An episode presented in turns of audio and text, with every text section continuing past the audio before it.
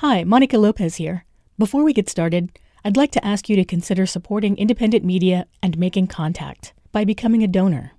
We know we're not the only podcast you listen to, but we certainly do hope we're among the group that's worth giving to. And your donation is tax deductible. So visit our website at radioproject.org. And now, here's the show.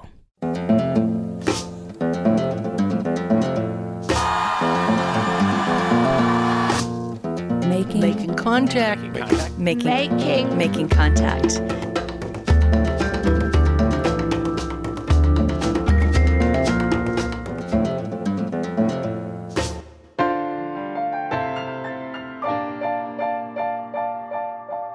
For me, as a paraplegic, this wheelchair is an extension of my body. It's not just a mobility device. And I think a lot of people can't grasp the concept that when you grab a person's wheelchair, who uses a wheelchair all day, every day, you're grabbing their body. What happens to a disabled body that does not produce at the rate of capitalism? It becomes ejected. It becomes labeled as deficient and inefficient against a system that is totally arbitrary and are absolutely external to the life of the body. On today's episode, disability, our culture, ourselves, we'll take you on a bus ride in Seattle to experience a day in the life of a disabled passenger. And we'll hear from Sara Acevedo, a disability studies scholar who explores culture and identity from within the disabled community. When I claim or tell someone, oh, I'm autistic, and they're like, don't you mean you have autism? Because like, you're human first. And so that makes me think what autistic people aren't human inherently. That was Professor Acevedo. Now let's hear from disability rights activist Dorian Taylor and the particular challenges they face while accessing public transportation as a paraplegic. Here's contributor Mona Yeh with a report. Kind of. Thank you. Hi, I'm Mona Yeh. That was Dorian Taylor getting on a bus with me. We rode from Dorian's home in Tukwila to the South Downtown neighborhood in Seattle. Dorian is paraplegic and a wheelchair user due to a traumatic incident with police 5 years ago. Dorian moved to Seattle to seek better medical services and is now training for competitive sprint kayaking. Here's the dispatch. To get the training, I travel from Tukwila to Bothell. It's about a 2-hour trip one way. I don't drive. Access is also very unreliable, so I catch the bus for everything. I do most of my own grocery shopping, go to doctor's appointments. It's my main method of transportation besides my wheelchair. For me, as a paraplegic, this wheelchair is an extension of my body. It's not just a mobility device. It was literally specifically built for my paralysis level, for my sensation. And I think a lot of people can't grasp the concept that when you grab a person's wheelchair, who uses a wheelchair all day, every day, you're grabbing their body.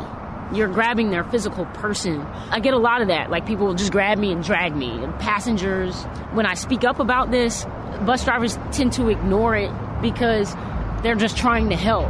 And as a female assigned person, that puts me in a tricky situation because I've had people that weren't just trying to help.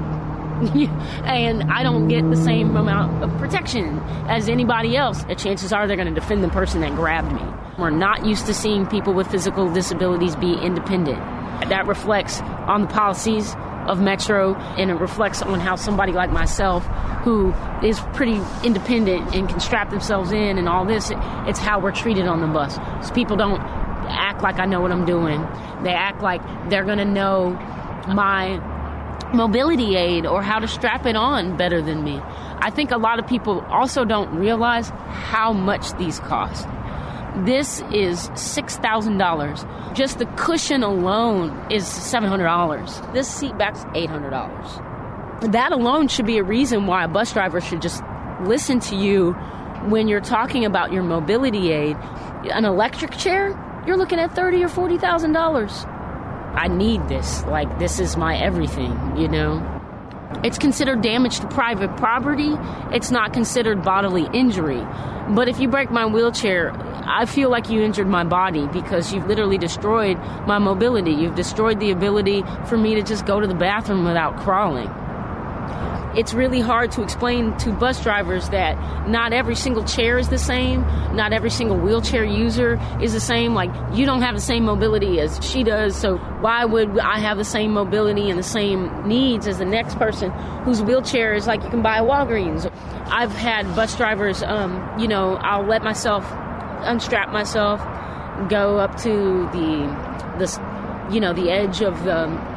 To wait for them to put the ramp down. I've had bus drivers grab me by the chest, like I'm just going to roll off the bus while they're in the middle of putting the ramp down. And I had a bus driver literally tell me, well, I'm just doing my job. And so your job is to grab people and treat them like children?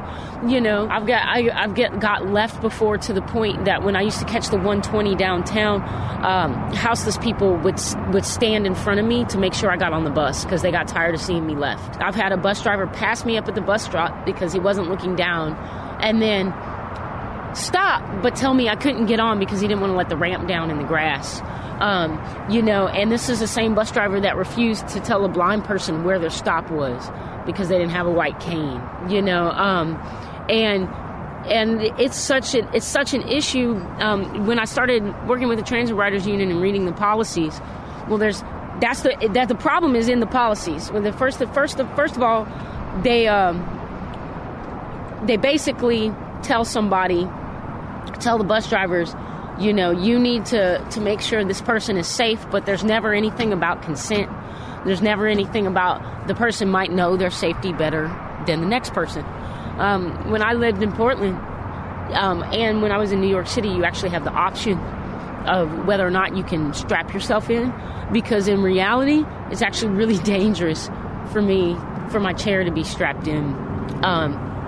Because if the bus gets in a wreck, I'm just going to fly out of my chair. If I was just locked with my wheel locks, I'd be fine. Like, that's how I rode in New York. That's how I rode in Portland. But here, it's actually really unsafe, and it's causing all of this damage to my wheelchair on top of it. Damage to the alignment, replacing screws and bolts and things like that. Your only other option, if you don't want to fly out of your chair, is to be restrained. That's where you got straps. So I couldn't even grab what I needed to grab to take care of myself. So that's not an option either. The main problem I feel with the policy is they glance over it, and there's no actual training on how to interact with people with physical disabilities. And if you see the way people with physical disabilities are treated in our society in general, we're infantilized in a lot of ways. So the problem that we get with teaching it as an afterthought, and there being absolutely no consent in the policy, and the policy itself being really patronizing, is we have these different interpretations. So you have a bus driver that will let you on first, let you strap yourself in. You have bus drivers that lie to me and tell me that the policy and how you strap yourself in is completely different. Like, oh, you have to strap yourself this way and that way. Yesterday, I get on the bus, he strapped my tire both here and here on the hand rims. First of all, this is quick release. So that's like the most dangerous place to lock up your chair. So I told him, I said, oh, next time, could you not strap that here? Because just so you know, that's a really unsafe place to strap wheelchairs, especially everyday wheelchairs. And I showed him this. And, then he started giving me hassle, and then I noticed that my wheels had been a little wobbly, so I was pushing off the bus, and I was like, look, I'm the one that ends up paying for the damage, and these wheels cost $700. Then he tells me, you just tell me how to strap it up. And I was like, actually, next time I ride your bus, I'll strap myself on. Save the hassles. And he told me straight up, the next time you get on my bus, I'm not letting you on. And that's actually a pretty mild incident, but what had me call is I went to push up the hill, and my tires are wobbly because they were pulled by the here. These are $700 rims. I cannot afford new wheels. Because of how I end up paralyzed, I've got pretty bad PTSD, and people grabbing me, you know, without my permission, it sets that off. So I'm not in a good mood when I ride the bus. And I have to prepare myself mentally to be able to catch the bus. And I have all my things on my person, like super close. I make sure that there's nothing that would even make anybody want to just reach out and grab me. Like, I try to make sure, like, everything's just in order so no one will touch me. All right. That's good. Actually, do you mind putting him right here?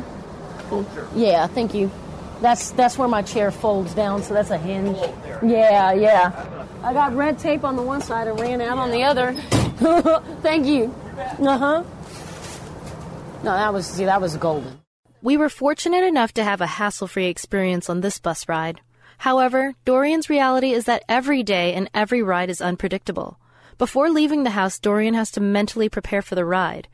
Amidst constant healthcare trips, the long commutes from Tukwila to Bothell for kayaking offer critical value to Dorian's life.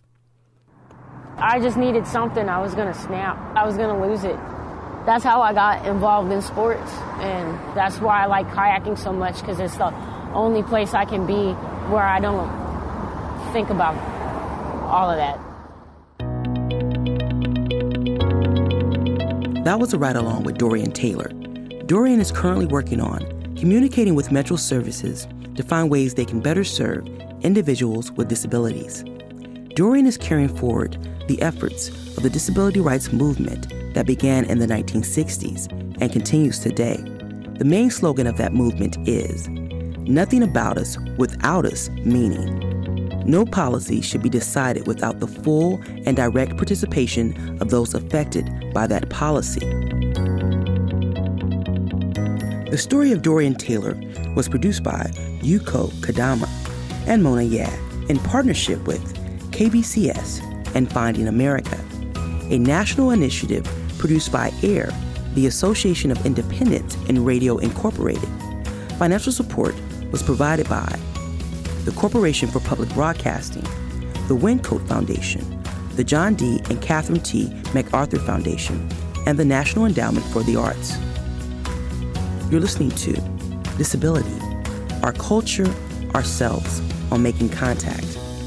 Up next, we'll hear disability studies scholar Sara Acevedo break down the powerful ways that common language and terminology can shape our perceptions of disability, and why even today we are seeing further exclusion of disabled people. Everything disability is grassroots. Just think about that. Like, the history of disability rights in the first place is grassroots. Like, people climbing the Capitol steps, throwing themselves out of their wheelchairs, throwing their crutches, climbing those steps, invading, like, sort of occupying, right? Those were people, everyday disabled people who were being intently marginalized from every aspect of everyday life. And sort of like how disability studies kind of was born out of those grassroots struggles, and became institutionalized. As it so happens that grassroots knowledge becomes institutionalized and co-opted and sort of reinvented or reincorporated into this wheel of reproduction, not only in terms of like reproducing exchangeable goods. We understand education as an exchangeable good, right? Which is a heartache. But also in terms of like this absorption of knowledge, knowledges in plural, turning it into this top-down approach to, oh, this is like the seriousness of the fact because we have put it in an academic book, right? And I am not whatsoever excusing myself from that because I am very much a part of it. I reproduce disability as anybody else who studies disability as a disabled person. And let me tell you, as a disabled person, I prefer to be studied by. Obviously, I want to study alongside somebody. I rather that disability issues are taken up by disabled academics. Let me tell you the truth. And as much as I wish, for instance, that I could go to therapy and my therapist was autistic, you know, sort of like entering. And so disability studies is kind of in this like sort of like sort of strategic infiltration space of like, let's legitimize our grassroots struggles and like sort of institutionalize them so that they are recognized within this sort of like matrix of dominant knowledge and sort of like ways of producing knowledge that are considered legitimate because they have a seal, because they're accredited, right? And so doing, there is a process of separation of disability studies from disability grassroots struggles. Like, there's no doubt that that occurs. It occurs with anthropology. It occurs with sociology, right?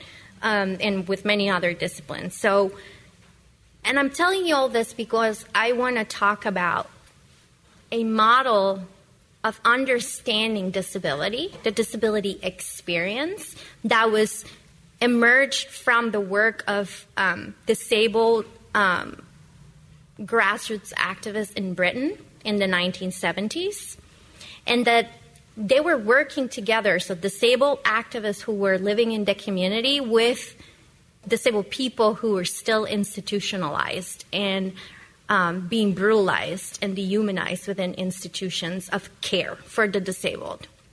So working in collaboration, they started thinking about the ways in which society disables different bodies. Right, so there's an active process that happens, and that process is called the process of disablement, right? So those that given fancy terms were brought into academia by disabled British sociologists, drawing from these experiences of grassroots struggles, and brought it to bear onto this model that had prevailed the history of any study of disability. Not disability studies, that's different. Any study of disability, about disability, on disability, without disabled people. And that's, it's known in disability studies as the biomedical or individual model of disability, which understands disabled bodies as inherently, individually deficient. So it is a problem. It's an inherent problem of the body. It has nothing to do with the societal circumstances, ideologies, practices, attitudes, institutional approaches to different embodiment, right? No, the disability is just a natural, organic occurrence, and it's a deficit. Needs to be cured, needs to be hidden, needs to be manicured, needs to be prostheticized, needs to be handled, needs to be observed in confinement. Right? So this has been the tradition, right? The long Western tradition of understanding and managing and administering the disabled body through a biomedical perspective. That, unfortunately, is the perspective that continues to prevail today after 40, 50 years of struggles by disabled people, grassroots academics, in collaboration, artists, performers, poets, you name it. There is still this understanding of disability from this deficit perspective. So these academics, like this British sociologist, were trying to be like, look, these people on the ground, they talked about a social perspective of disability which locates the problem outside the body. It is not different embodiment. It is not the different body, different, that also in quotation marks, that's inherently problematic, that's inherently burdensome, or that's inherently abnormal, right? It is actually the social structures, practices, policies, institutions, interpersonal relationships that produce disability into a category of deficiency, and therefore a category of social oppression in every aspect of life, right? So in doing so, this battle sort of began, right? It was like disabled intellectuals fighting against the rest of the world in terms of like this academic traditions and like schools of thought that had been like totally established in disabled academics and intellectuals, not even disability studies yet, but just like within sociology, we're like, look at us, we're disabled, we're talking to you. And the disciplines are like, you can't possibly be an academic, you can't possibly be an intellectual because you're disabled. So we don't know what you're talking about, right? So it's this power relationship and this imbalance between both two camps, so to speak.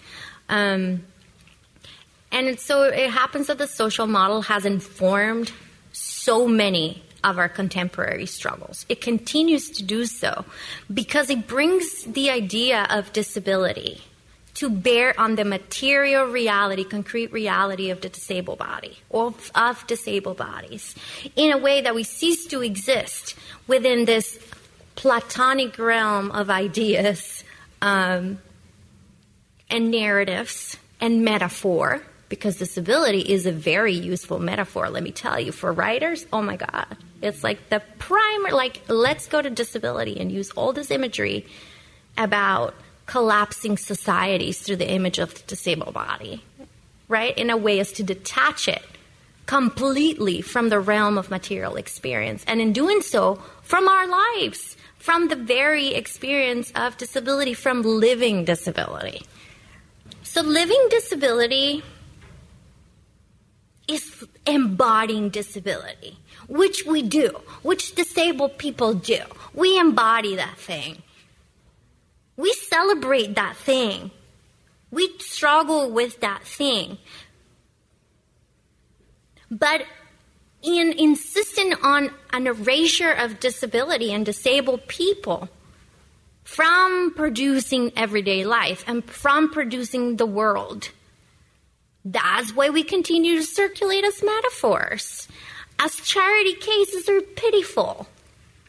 That is not how we understand ourselves. That is not how we see ourselves. That is not how we represent ourselves. Disability culture,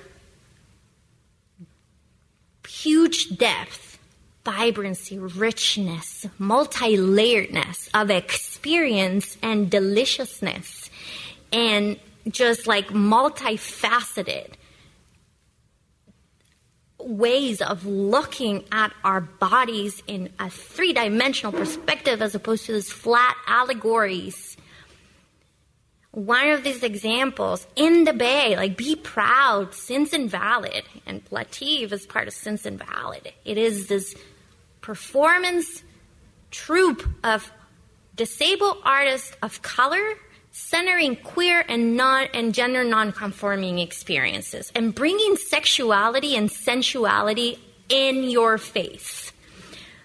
Because the medicalized experience or representation of disability is the perpetual infant body, the non-sexual body, right? That is the mainstream that is completely dissonant with the way we live our lives and experience our bodies as pleasurable.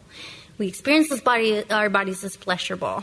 We experience our bodies as oppressed. We experience our bodies as interdependent. We experience our bodies as this huge amalgamation of greatness, of possibility, of hope, outside of this binary construction of the deficit and the perfect body.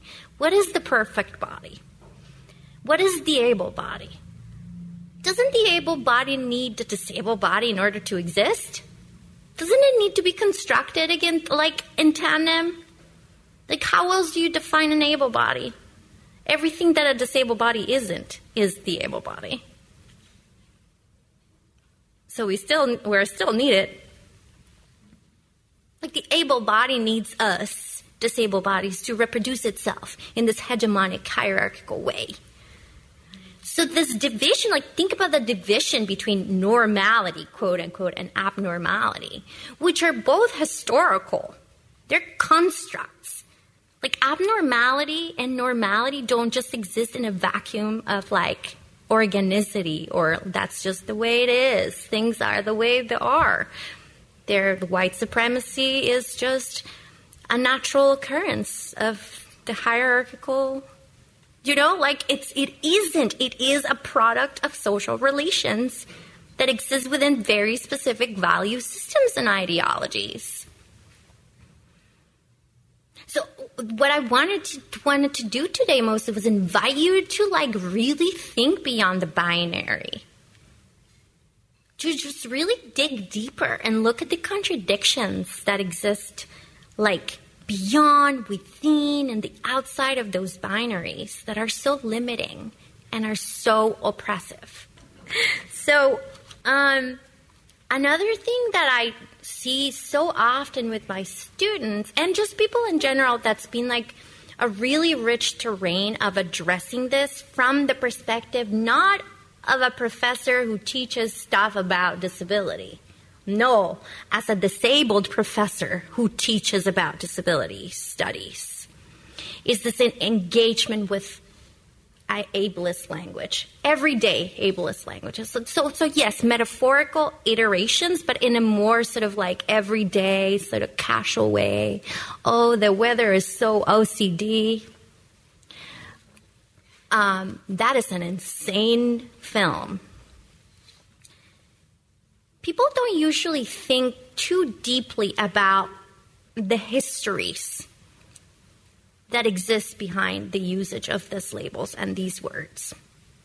They have a history, just as much as the construction of normality and abnormality has a history. These words that we use so casually in such arbitrary ways today, that's crazy, OCD, I was blinded by it, I was blind to it, it was a blind spot. You know, it's a crotch. The economy is crippled, which is not the same as reclaiming crip culture, let me tell you. That's a very different iteration right there. There is a history. And the history is a history of brutalization. The brutalization of disabled bodies in the creation of nation states. And the separation of bodies and stratification of bodies again in terms of who belongs and who doesn't belong. I mean, we can't give citizenship to everybody. We gotta create citizenship in a dialectic with non-citizenship, because then how can citizenship exist on its own? We gotta create nationals and immigrants. I mean, otherwise, what is the one doesn't exist without the other in this very dialectical oppressive tension, which is also a tension that produces resistance. The deployment of ableist language to create affect among audiences at the expense of disabled people. You know? So, yes, the histories behind these deployments are really torturous. They are real. They are part of a history that's been mostly erased from dominant understandings of the body. And those are the histories of the asylum in conjunction with the birth of psychiatry in the 19th century, scientific racism, and the systematic production of these labels that would then determine humanity and non-humanity, humanity and subhumanity.